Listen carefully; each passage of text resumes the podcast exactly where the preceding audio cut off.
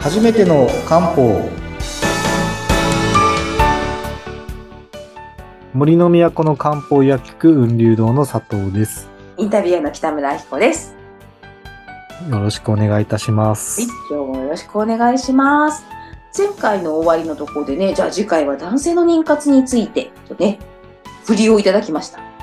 そうですね。あの、前回、まあ、鹿、 鹿の角じゃないや、牡蠣の話ばっかり盛り上がっちゃったんですけど、秋ね、本牡当蠣いに。ろいろ使えるっていうお話をした理由がですね、うん。あの、特に男性の方って結構その、牡蠣と、あまあ、牡蠣と鹿よく使うんですよ。えー、で、まあ、どういうことかというと、男性の問題は、まあ、当然、単純に精子の問題なので、うん精子の量が少ないとか、はい運動量が少ないとか、はいはいはいはい。ちょっとあの、奇形率ってやって、ちょっと変わっ変な形になってしまうんったうもの。んうんうん。それができるだけ少ない。奇形率が少なくてはい、あと量的な問題と運動量っていうのが出てくるんですね。で、じゃあこの時何使うかというとですね、もうもうシンプルなんですよ。男性は。何ですかもうズバリ、もう鹿の角と、もう柿肉で、この2種類の組み合わせでいくパターンがほとんどです。鹿の角と柿肉。柿の実の方ですか柿肉、あ、まあ、貝殻ごとのやつですよね。赤いぐる、あー、そうかそうか。柿肉のエキスですあ、そうねだ。。柿肉エキスだ。そうだ。うんあの柿を全体、身も、あの、からも煮て、多分煮込んだもの。そうだそうだ。それがすごい栄養がね、そうですそうねです。ね。うんうんうんもう。うん山と海のセットであ、本当だ行くんですよ。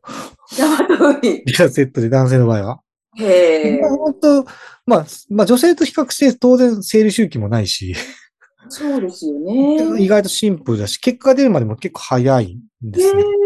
え。女性の場合はどうしても時間がかかって、まあなぜかというと、その、卵が成熟して、こう排卵されるまでってやっぱり3ヶ月以上とかかかるんですよ。結構かかりますね、3ヶ月。ということは、漢方を飲み始めて、漢方の影響を100%受けた卵って3、4ヶ月後に出てくるわけですよねそう。ですね。だから、まあ、そのぐらい長く、逆に今見てもらった方が、より良いものが作れるので、まあ、そこはちょっと気長にっていう感じになるんですが、男性の方はもう1ヶ月2ヶ月で、お入って1ヶ月ぐらいで、例えばさっき言った鹿と牡蠣をうまく使うと運動率が上がったり、量が増えたり、危険率下がったりということで、結構男性の方がサクッと結果が出るへえ。ことなんですね。だから、まあよくやるのが、もし男女でってなると、女性の方を先にスタートさせるんですよ。ああ、そうか女性その方が時う間があるんか。で。はい、はい、はい。で、3ヶ月後ぐらいに男性スタートしてうん、で4ヶ月後からはもう両方 OK な状態を作って、まあ、あとどのぐらい時間かかるかは個人差があるので、ここは仕方がない部分ではあるんですけど、ちょっとこうタイムラグつけるんですね。でなるほどで、うまくいきましたってなったうら、ん、うん。もう男性は消耗品なんで、そんなこと言わ男ないで性は消耗品なんで、もう男性の漢方を取り上げてですね。いやそう、そうなんですか女性に全部持って。なんでかって言うとさっき言ったし、あの、柿肉エキスって妊娠期間中とか母乳期間中すごいいいんですよ。授乳期間中。すごいいいので、男性の分を取り上げて、それを柿に変えて、もう女性に集中すると。いや取り上げてて、なんかさ寂しいな、言い方が。 不要でしょと。もういいでしょって。もう消耗品なんでっていう形 で。もう今度、もう女性の方にどうぞどうぞ。どうそぞうそう。それはもう子供優先ですか、それは。そうですね。もう女性は本当、あの、生まれてからもう授乳期が。そうですね。とかねうん栄養を与え続けるっていう考えると、やっぱり大量の栄養を消費し続けるわけですよね。子供を育てるし、生まれた、生まれは妊娠期間中も、授乳期間中も大量の栄養をやっぱり使っていくとそうだ、そいううだ。考えと考えて、そこにやっぱり集中させるってうんいうこともあるし、あとやっぱり産後うつっていうのもあるんですよ。ん産、産後のうつ。産後のうつ。あ、産後のうつ。なんかね、聞きます。ちょっとなんかね、辛いですよね。そうですね。その時っていうのはやっぱり脳血流を確保するっていうのが必要なので、血を補ったりとか、こう血流良くして脳血流をやったりとか、で、イライラしたらさっき言った、 前出てきた牛の角とか使ってもいいんですけど、そういってまあ産後のケアはやっぱりすごい重要なんですね。さ産後うつって、なんかど、どうしてなるんですかあ、どうして急激なホルモンバランスの変化と、生活環境のやっぱり一気な変化ですよね。今までお腹にいてって言ったのが、今度やっぱ外出てくるわけですから、うん。まあ、環境も変わるし、ホルモンも変わるしっていう。体も変わるし。で、栄養も大量に使うしっていうところで、まあいろんな問題で、あの、まあ、やっぱり肉体的にも精神的にもやっぱり疲れちゃうと。そうか。あの、単純に、その、なんていうのかな。心だけの問題じゃなくて、本当体も、もう心と体は一体ですから。ね。しかも今までいなかった赤ちゃんがもう表に出てきたわけですかそらうでね。すよね。だからまあいろんな問題が起き、要因で。うんでわ我々に関してはまあ漢方なので体の問題から精神の問題を変えていくと。 うんことをやるんですけど、まあそういうふうに全体的な流れを言うと、今言ってる男性は結構単純なんですよ。はい。 男性は単純でございます。なんか、2回言いましたね。今だからまあ、逆に言えばそのぐらい結果も出やすいっていうことを知ってもらいたいし、あとはですね、あの、これちょっと以前言ったことを思い出してほしいんですけど、更年期で使うものと妊活で使うものは近いですよっていう話をしたと思うんあですりよまし。たね。はい。で実際、うんと、例えば、まあ言った鹿の角も鹿だし、こう、書きにくい質もそうなんですけど、こういうのであると、ある意味男性ホルモン、バランスとのって、まあ男性の更年期にも対応できる。うんですだからこういう時に触れておくとですね、また将来同じような形で体を整えることができる。ということがやっぱり知識として入ってくるし、体験してるので、うんそういう意味ではすごいいいかなと思うんですよね。なるほどね。しっかり働けるような環境を作ってもいくとうんいう感じですよね。へーなので、やっぱりその、どうしても、うんと、原因は男女も両方ありますよっていうふうな話をしたんですけど、まあ、まとめてやっぱり女性の方がちょっと複雑。うーん。生理ね。周期整えるために、まあ、うん複数の漢方をこうやって変えていったり、まあ、周期ごとに種類変えたりとか、こそういうこ。とあるし、まあ、妊娠期間中とか、授乳期間中もいろいろと使えますよと。いうような感じなんですね。で、一方、男性の方は、まあ、ある意味ほんとシンプルで、鹿とか、まあ、鹿の角が結局性ホルモン。うんうんうんうんで、まあ、男性ホルモンとか女性ホルモン、バランス整える。まあ、男性にとっては男性ホルモン重要ですけど、そういうことになるし、書き肉でストレスを除くことが、また男性ホルモンにもプラスになるし、もう一つ、書きはです。書き肉エキスはですねはい、亜鉛が入ってるんですよ。ああー、は亜い。鉛結構リッチなんですね。へー男性の精子ってやっぱり亜鉛を結構使うんですよ。へー亜鉛不足になると、こう、こう精子の生産量やっぱりに影響を与えちゃうんですね。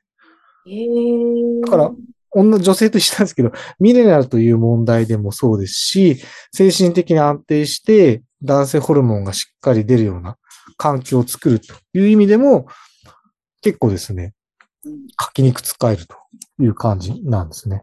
亜鉛、亜鉛が豊富なのって、牡蠣、牡蠣以外なんか食べ物で補うとしたらなんかありますか、亜鉛が豊富、まあ、いろいろあるんですけど、えっ、と、はい、結構ベストかな。うんなんでかっていうと、例えば、柿以外だと、多分、レバーとか、あればね。うんあれ鉄分だけど、うんと、レバーとか、あと意外と牛肉とかにも入ったりとか、牛肉。うん。あと多分、卵とかナッツとか、あのあたり。ああ、もう、あれですね。もう聞くだけで栄養がありそうなものがラインナップ。そうですね。うんだからあの、多分、肉、魚とか、ナッツ系とかうん、あるんですが、結構圧倒的に牡蠣が多かったはずそうなんだですね。牡蠣は意識的に、あの、まあ、もちろんね、漢方で、あの、活用するのもそうだし、普段からも食べる機会があったら、どんどん食べると、そうですね。あに、に煮た牡蠣ね、煮た牡蠣。 今ちょっと数字見てみたんですけどはい、 100g あたりの牡蠣が含まれている量がですね、例えば多いと言われている卵だと1.3はいですね。で、他に多いって言ったらですね、あ、意外と多いのがですね、牛ロースユーロース。うん。ちょっといい、い5.6。い肉だね。何5.6。 5.6? うん。あと、チーズも多いですね。3.2。 3.2。あ、で、私がさっき言ったナッツは5.4。あ、ナッツもいいですね。ところが牡蠣うん、 13.2。おーけ桁違いです。牡蠣は。やっぱ牡蠣が多いっていうイメージはそのままです。ぶっちぎりのイメージ。 そうですね。やっぱ牡蠣が、牡独蠣が多いんですね走。状態ですね。 こんなに、ちょっと、この、ここまで差があるとは思わなかったんですけど。卵が 1. 点にいくつとか言ってますもんね。そうですね。あの、要は 100g あたりのへー牡蠣の、亜鉛の入ってるミリグラムは、そうですね。圧倒的に多い。ですね。牡蠣すごいなぁそうですね。うんまあ、そういうこと考えると結構、まあ、ちょっと他のミネラルも含まれてるし、亜鉛も多いと考えると、まあ、そういう意味では、理にかなってるかなっていう感じですようね。んなんか今、ふと思ったんですけど、宮城県もそうですけど、例えば広島とかね、牡蠣の名産地、はい。はい。なんか、あの、子供の出生率が高かったりするのかしら。 知らないそんなの知らまなあい。でも、牡蠣をたくさん食べる地域はってなるかもしれないですよね。 ねえ。多いかももししれないかし。たらね、それはまあいろんな意味で元気になるので、いいとは思いますけどなんね。か厚生労働省あたり調べてくんないかな。まあでもなんか、柿の、え柿肉エキス、何年か前に確か機能性取ったはずですね。あの、体の回復とか睡眠の質とかで機能性取ったはずですね。まあだからそれはさっき言った脳の酸化ストレス除くっていう意味でもうんいいと思うので、ななかなか妊活に関する機能性ってないかなと思うんですけど。まあでもそうういう意味では、まあ体全体の底上げにもいいと。そうですね。体全体の底上げがいいし、うん妊活もいいしっていう意味では、まあ、一石二鳥になるので、そうですね。そういうものをぜひ活用していただければと思います。本当。いや、妊活でね、本当なんか、本当あの、私の身近なとこでも、実は妊活してたとか、実はしてるとかいう話も、うん。本当に割と複数いるんですよね。だから、私の身の前だけでも複数いるから、きっとうん、意外といい多とい。思いますので、まあそこでやっぱり選択肢の一つとしてうん。知ってもらうのはいいかなと思います。うん。そんな感じで、はい。全部妊活の話、5回にわたってしてきましたけど、そうそうですね。いや、でも本当にこの妊活シリーズは、あの、待ってましたっていう方も多かったと 思うので、ね、ぜひぜひ、望む、いただければと思います。望む形に家族を、あの、形成していくということで。